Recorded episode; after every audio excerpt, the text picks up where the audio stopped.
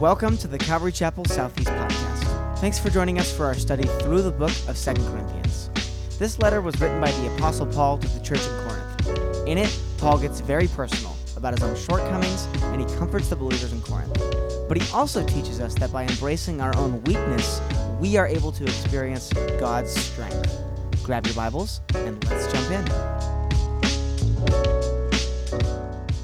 If you wouldn't mind opening your Bibles to 2 Corinthians chapter 11, we're going to resume our study where we have been.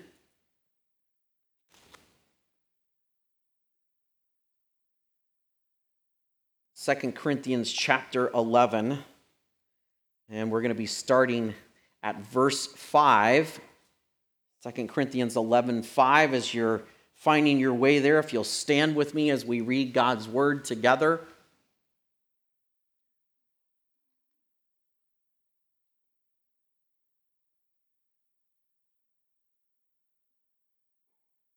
Paul continues his letter to the, the believers, the gathering, the congregation at Corinth.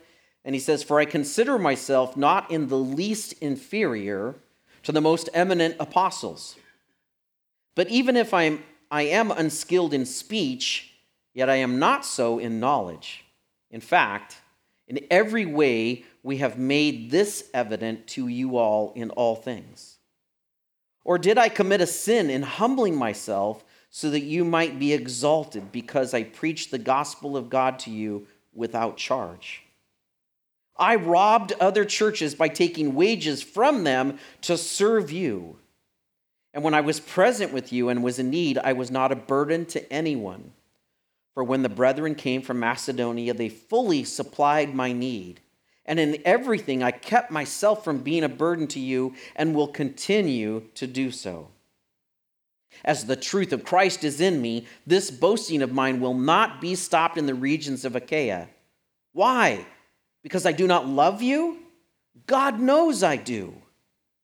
But what I am doing, I will continue to do, so that I may cut off opportunity from those who desire an opportunity to be regarded just as we are in the matter about which they are boasting. For such men are false apostles deceitful workers, disguising themselves as apostles of Christ. No wonder, for even Satan himself or disguises himself as an angel of light. Therefore, it is not surprising if his servants also disguise themselves as servants of righteousness, whose end will be according to their deeds. You may be seated.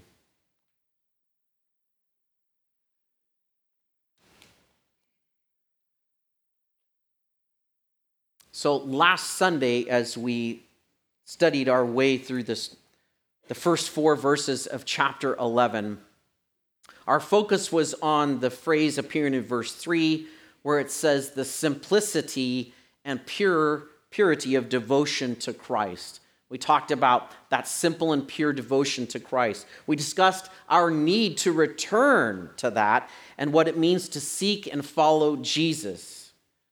And there I quoted Ecclesiastes chapter 7, verse 29. I read it again to you from the Good News Bible, which I, I, I have a little love for. It says, This is all I have learnt. God made us plain and simple, but we have made ourselves very complicated. And we talked about that. And that is the truth. God made his word, his an understanding of who he is, what he requires of us very simple, but we make it very complicated, don't we? And we can get way out in the weeds about what God has said and what He desires from us because of our own desires, what we want out of this life or what we think is right. And God says, But I made it simple, simple enough for a child to understand. And the challenge for the believers in Corinth and for you and me today is to take our eyes off the things of this world and fix them firmly upon the truth and the character of Jesus Christ, who is our Savior. But again, we live in a world that is increasingly more opposed to God and His Word and offers every shining and enticing thing and person to persuade us to abandon the truth of God and embrace instead a lie. And that's true for all of us. To adopt a lie that begins in Satan's lie to Adam and Eve, and that lie is that God is not enough. God's ways, his plan, his commands are not enough to give us joy, to give us happiness, to give us purpose in life. The lie is that God is not enough. His path of salvation is too simple, and we will never measure up. And, that, and part of that is true. We will never measure up except through Jesus Christ and Him crucified. Amen? That He says, listen, if you come to me, you'll find rest for your souls. You'll find strength through the power of my Holy Spirit indwelling you to do these things. Jesus' words in John 10 10 stand in stark contrast to this lie. And this is what he says The thief comes only to steal and kill and destroy. He says, I came that they may have life and have it abundantly. So, as you think about the passage this morning, think about what Paul is saying about those so called apostles. The lie, the lie is that that's only going to kill, steal, and destroy. But Jesus said, I came to give him life. Not just, I, love this phrase because an abundant life, it's a ridiculously amazing life that defies understanding in this world. And again, it makes me think of the nation Israel Visiting there, people often have asked, Wow, don't you feel unsafe when you go to Israel?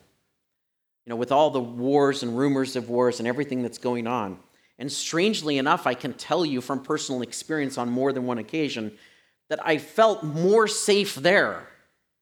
Now, I don't I can't explain that other than to say that God is doing something in and through his people. And he does it in and through us, his children. And he wants us to know peace in the midst of chaos. And so we continue to pray for them. Jesus said he came to offer himself as a sacrifice in our place and accept the sentence of death that was upon each one of us. Having paid the penalty, and served as our example, he then commands us to live in such a way to reflect the motivations of his heart to all people, and especially fellow believers. And Paul contrasts this message with the life and message of those he calls the false apostles, who are cunning and clever. Their deceptive words and self promoting actions really speak what they really believe. And so he continues his appeal now to the children he loves, those believers, the gathering of the church there in Corinth. And he says in verse 5 For I consider myself not in the least inferior to the most eminent apostles. We touched on this briefly last week. Paul used this phrase as a sarcastic statement to refer to the teachers who've infiltrated the church the deceivers, the believers, and, also to the believers who have allowed this to happen, to, for them to enter into the assembly of the church.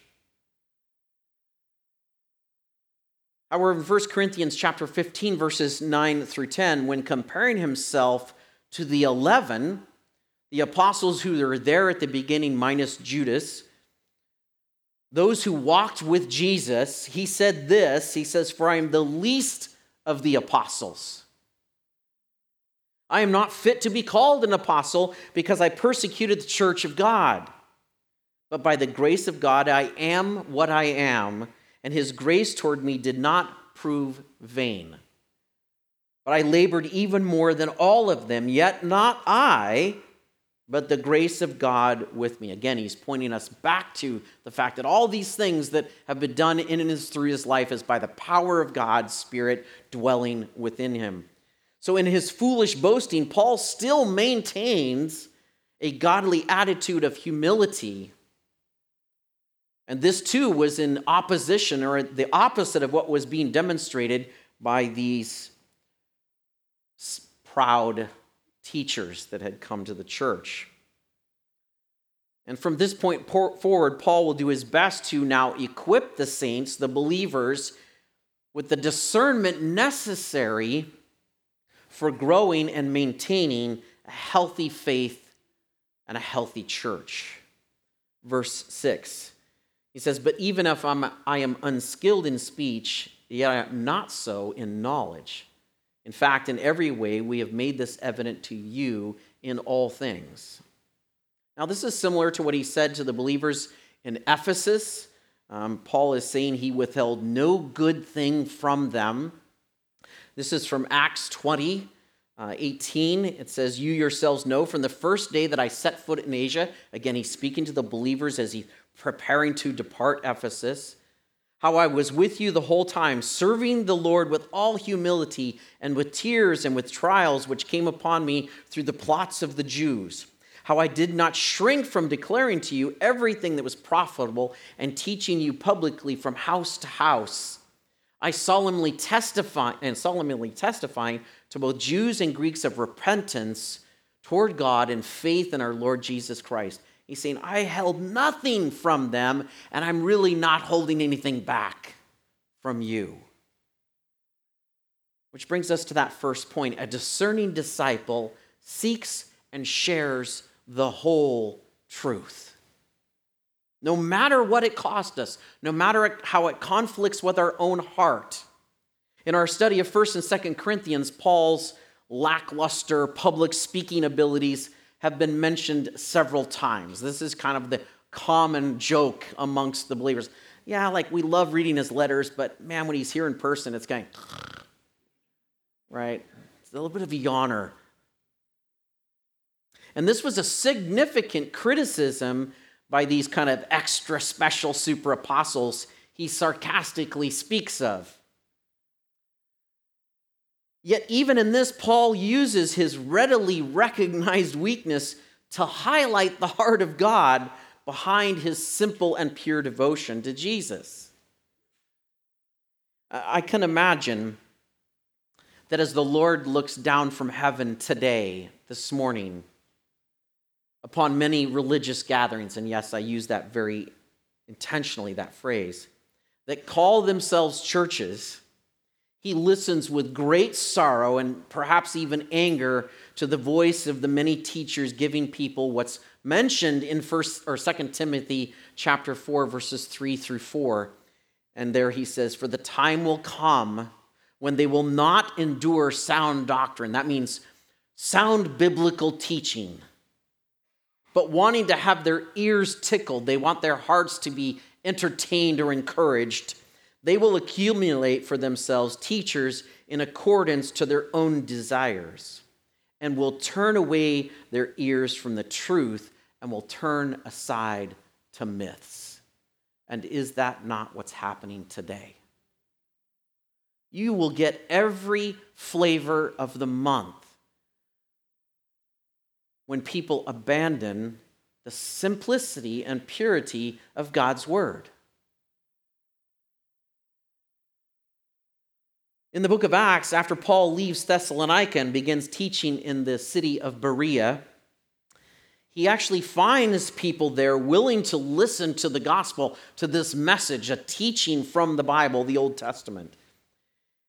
And they were described by Paul in chapter 17, verses 11, as more noble minded than the Thessalonians. He says, For they received the word with great eagerness, examining the scriptures daily to see whether if these things were so. It, as he taught them, they didn't just like, oh, that sounds amazing. That kind of like tickles my ear, warms my heart, makes me feel good about myself. No, does this line up with the word of God? That's what they were doing.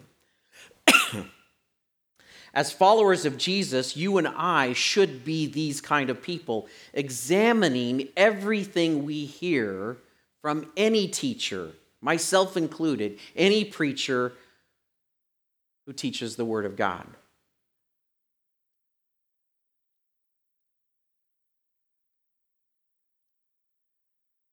I remember the first men's retreat I attended with Calvary Chapel.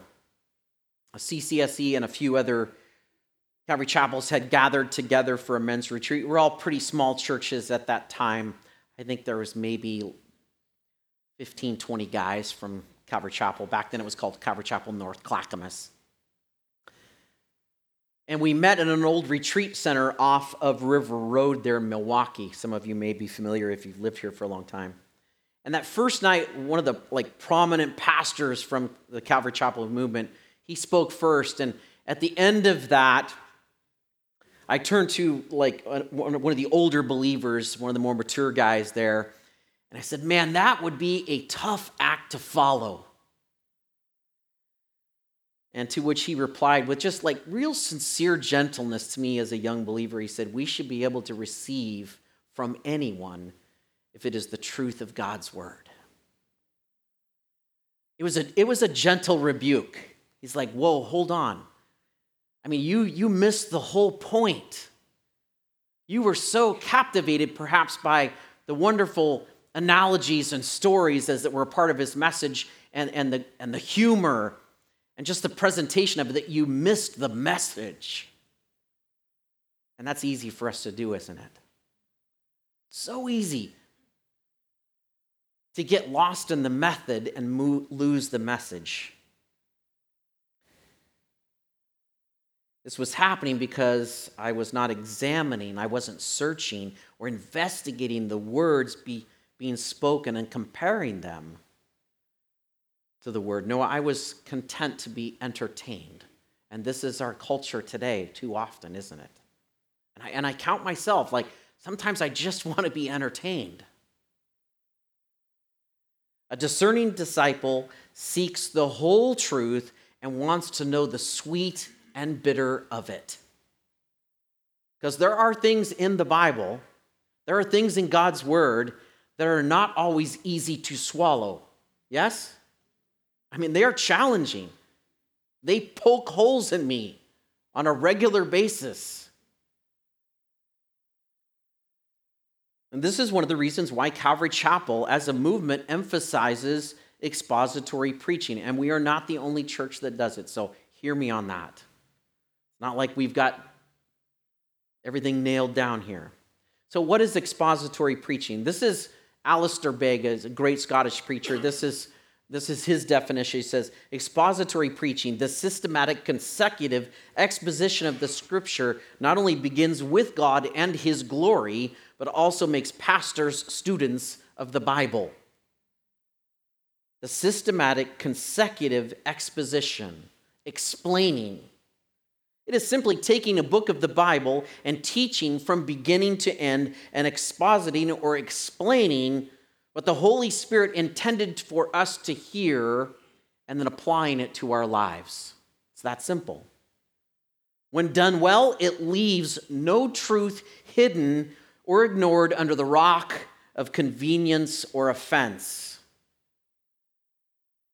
But it must be done with transparency, conviction, and passion.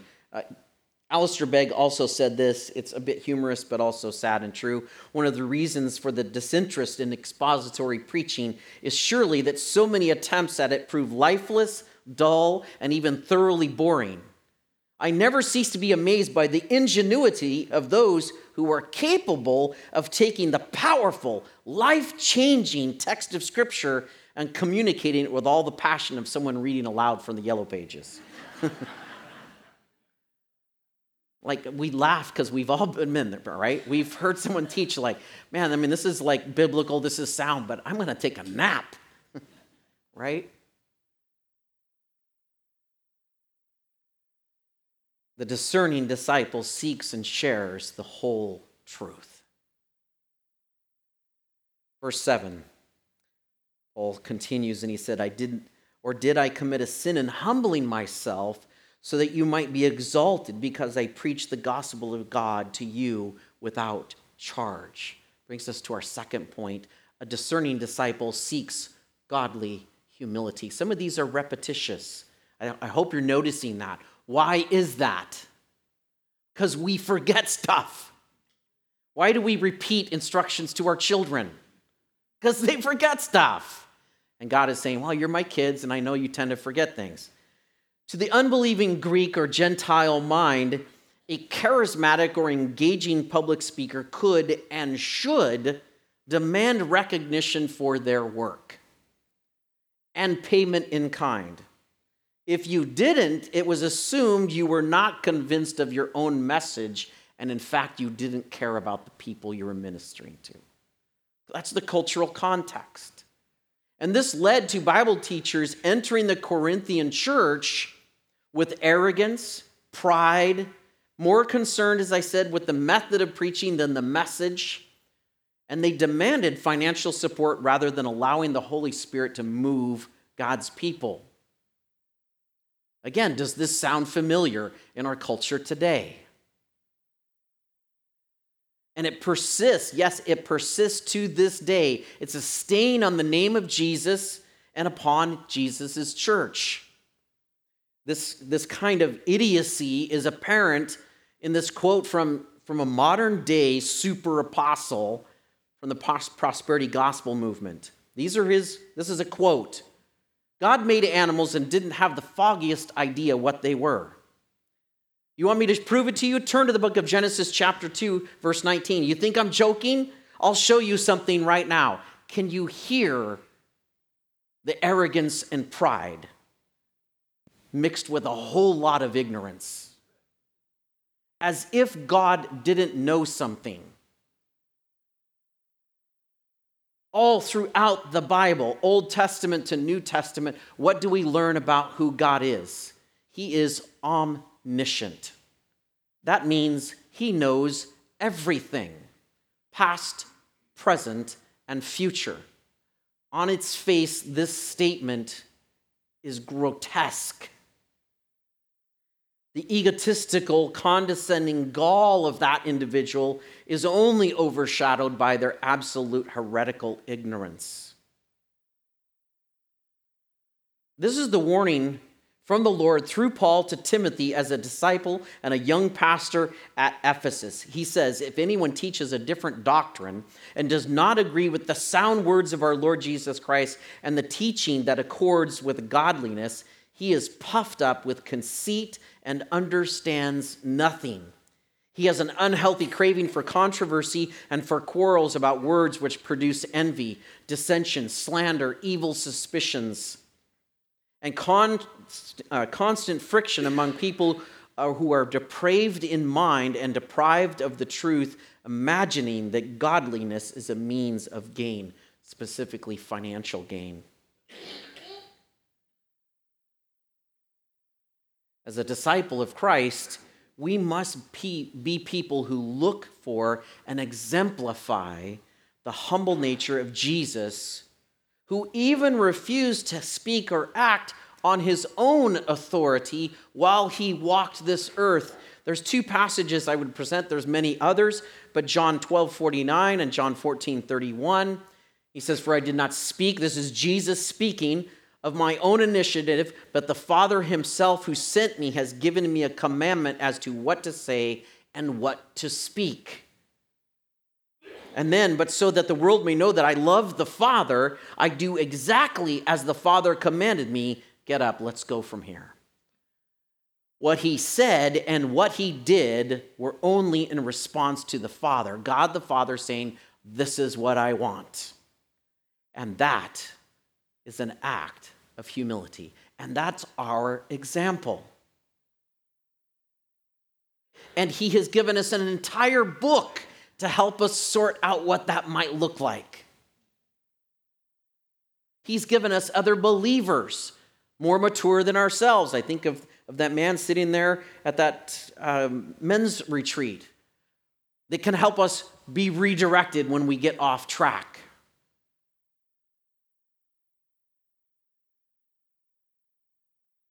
And this is because a discerning disciple seeks godly humility. And this godly humility then is a guard against greed and reliance upon the things of this world. Look at verse 8. He said, I robbed other churches by taking wages from them to serve you. And when I was present with you and when I was in need, I was not a burden to anyone. For when the brethren came from Macedonia, they fully supplied my need. And in everything, I kept myself from being a burden to you and will continue to do so. Point number three a discerning disciple recognizes burdens. As Paul communicates his love for the believers, he wants them to understand that as a loving spiritual father, he did not want to place unnecessary burdens on his children. To accomplish this, he did not demand financial assistance as others were doing. Now in Matthew 10:10, 10, 10, Jesus provides direction for the disciples and tells them, "Hey, a workman is worthy of his support." In 1 Timothy chapter 5 verse 18, uh, Paul quotes Deuteronomy 25, 4, and also Jesus when he says, For the scripture says, You shall not muzzle the ox while he is threshing, and the labor is worthy of his wages. So, based on this, on the truth of the written word, the very words of Jesus himself, Paul has every right to expect support. He is preaching the gospel, he is teaching, he is traveling for the purpose of letting people know about the grace and mercy of God that they might be saved from the coming wrath. And he, should, he, he has the right to expect support from those churches, those gatherings of believers that he ministers to. However, since he desired to preach and teach and not be a burden, he did not place that burden on them, knowing it might actually slow the work of the gospel, perhaps, that they might find offense from it. In fact, he labored with his own hands as a tent maker. Again, for many of you that have read the scriptures, you know this. When he first came to Corinth, Acts chapter 18, he labored with his own hands in an effort that he might offer the truth of life to everyone without cost.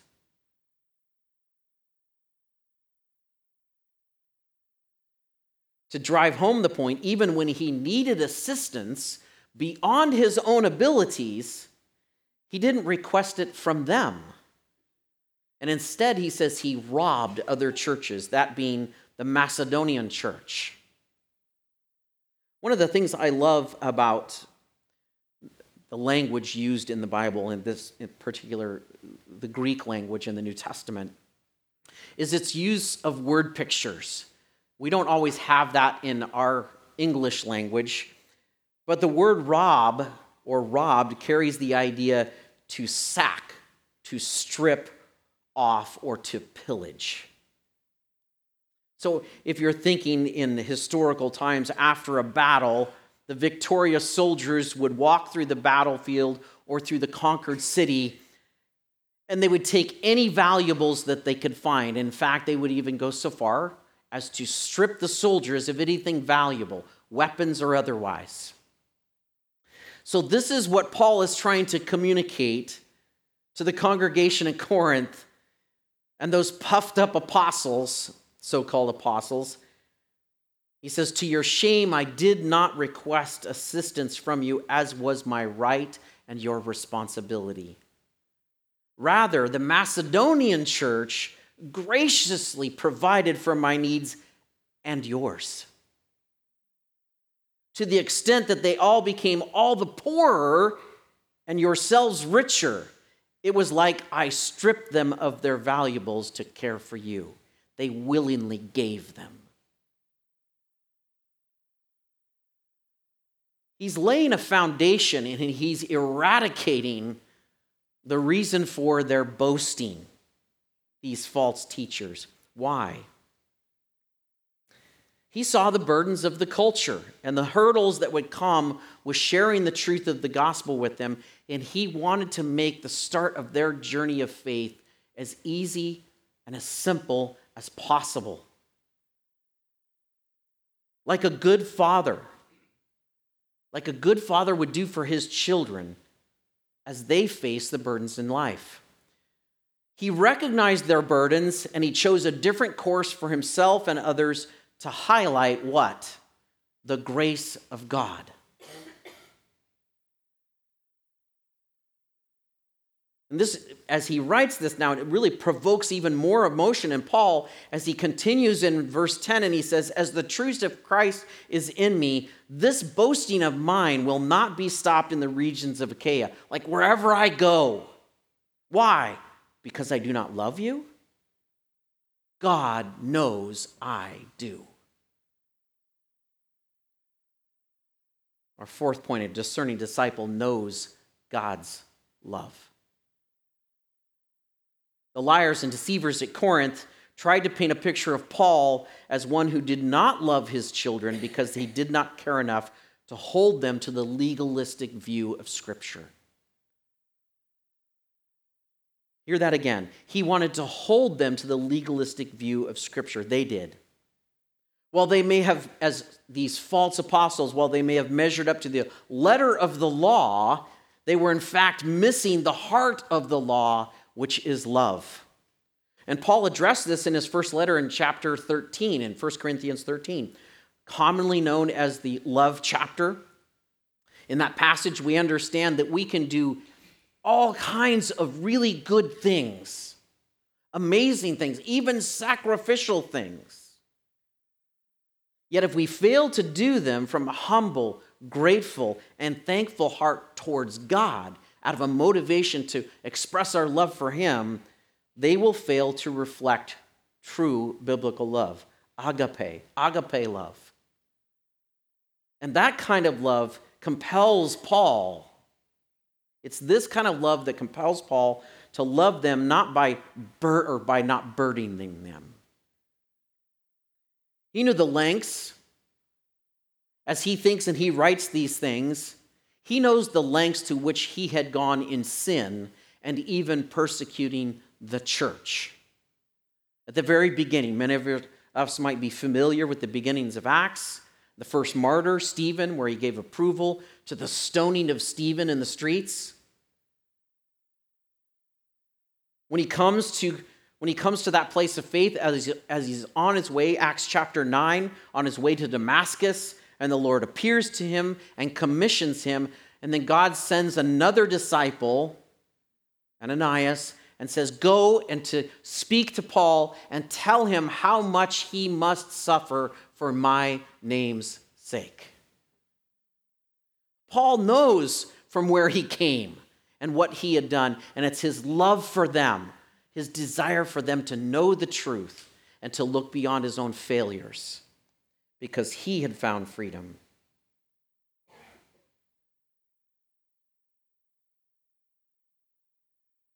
It's with the same passion and love that he looks at them and he says, I want to love you without expectation. Because he's forgiven much, he loves much, because a discerning disciple knows God's love.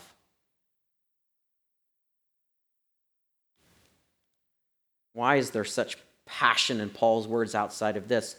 For the rest of our chapter now, 12 through 15, if you'll read with me. But what I am doing, I will continue to do, so that I may cut off opportunity from those who desire opportunity to be regarded just as we are in the matter about which they are boasting. For such men are false apostles, deceitful workers, disguising themselves as apostles of Christ. No wonder, for even Satan disguises himself as an angel of light. Therefore, it is not surprising if his servants also disguise themselves as servants of righteousness, whose end will be according to their deeds. If you can imagine, it's almost as Paul, eh, he's like shouting this as he writes this, or as his scribe writes it for him, right?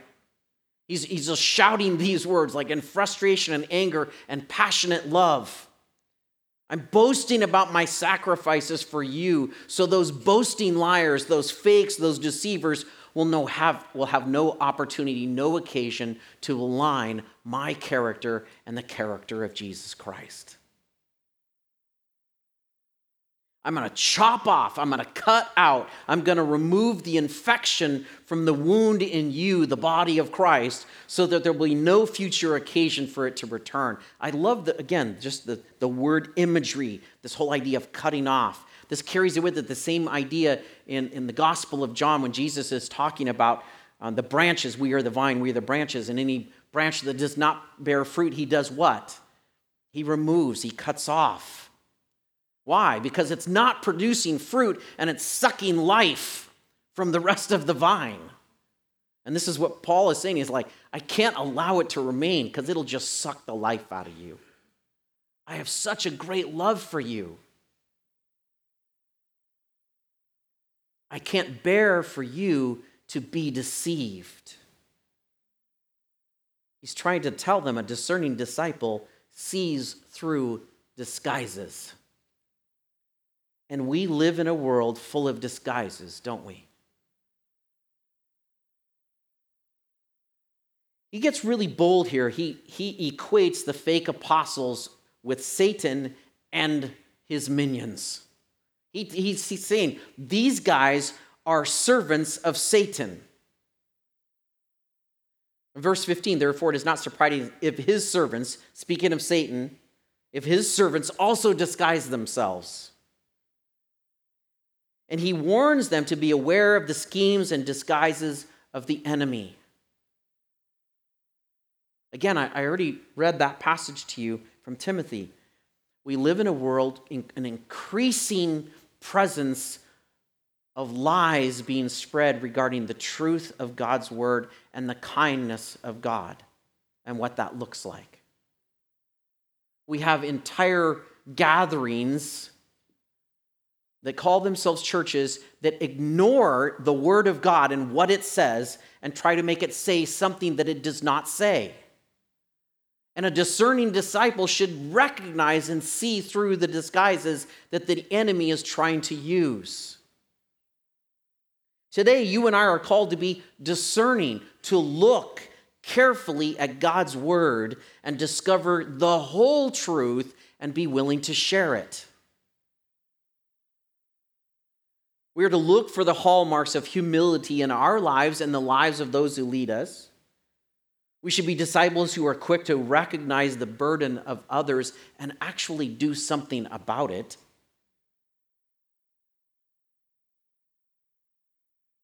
To be quick to make sacrifices so that they could find rest. And all of this should be done with and from the love Jesus demonstrated towards you and I. Because he who is forgiven much loves much.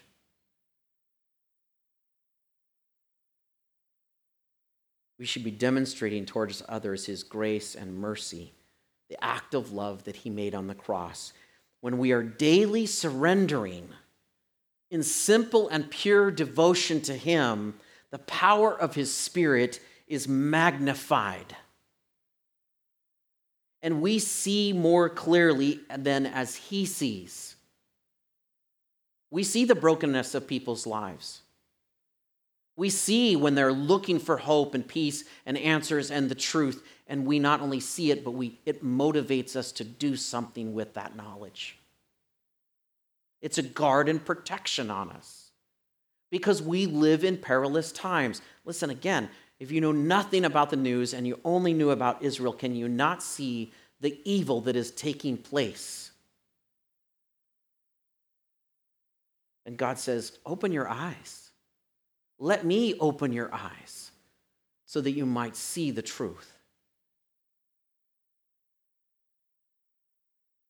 We can recognize what Jesus and Paul call the savage or ravenous wolves that will attempt to devour the Lord's sheep. Matthew 7, Acts chapter 20. Because they are out there. The enemy, he is like a roaring lion, right? His servants are like ravenous, savage wolves. And we should be about protecting one another. And that protection sometimes is hard. Sometimes it is a slight rebuke. It says, This is the truth, and we ought to live by it. We ought to follow it. It's going to cost us something. The question is, is, is not if those ravenous, savage wolves will come, it is only when. Do we believe the Bible? Not a rhetorical question. Do we believe the Bible? Since we believe the Bible and he tells us that perilous times are coming and may be at our very doorstep, should we not then be prepared? And he says we should be discerning disciples who seek and share the whole truth. A discerning disciple seeking godly humility, a discerning disciple recognizing burdens, a discerning disciple knowing God's love, and a discerning disciple seeing through the disguises. This is what he would challenge us to do, to put into practice. If you love me, you will obey me, obey my commandments. And this is a glorious thing. This is not burdensome. He says, My word is not burdensome. Amen? It's not like it's a big weight on us because he says, Hey, I want you to go do all this stuff, you know, and you got to kind of like pull yourself up by your bootstraps and do it on your own strength. He says, No, I will give my Holy Spirit to you so that you will be discerning, you will be humble, you will be loving, you will be patient, you will see the truth, speak the truth, and stand against those who would do otherwise. Amen. God, we come to you this morning.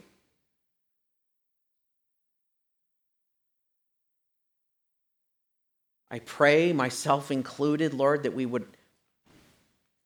approach you with humility of heart and mind, knowing that you are the sovereign God who knows all things, sees all things, and is moving, in, even when we think you're not moving behind the scenes. And it's your desire that your church, the people called by your name, not, not this building, not even just this gathering, but every believer around the world called by your name, Lord, that we would be discerning people so that we would know how and when to rightly reflect your mercy your grace. Patience, kindness, compassion. And do it in such a way that it would lead others into a relationship with you, which is what you've desired from the foundations of the world. Thanks for listening. If you're ever in the Portland area, we would love to have you visit us for one of our services. For service times, location, or even just to learn more about the ministry of Calvary Southeast, you can visit our website at ccseportland.com. We hope you've been blessed by this week's teaching. Join us next week as we continue in our study together.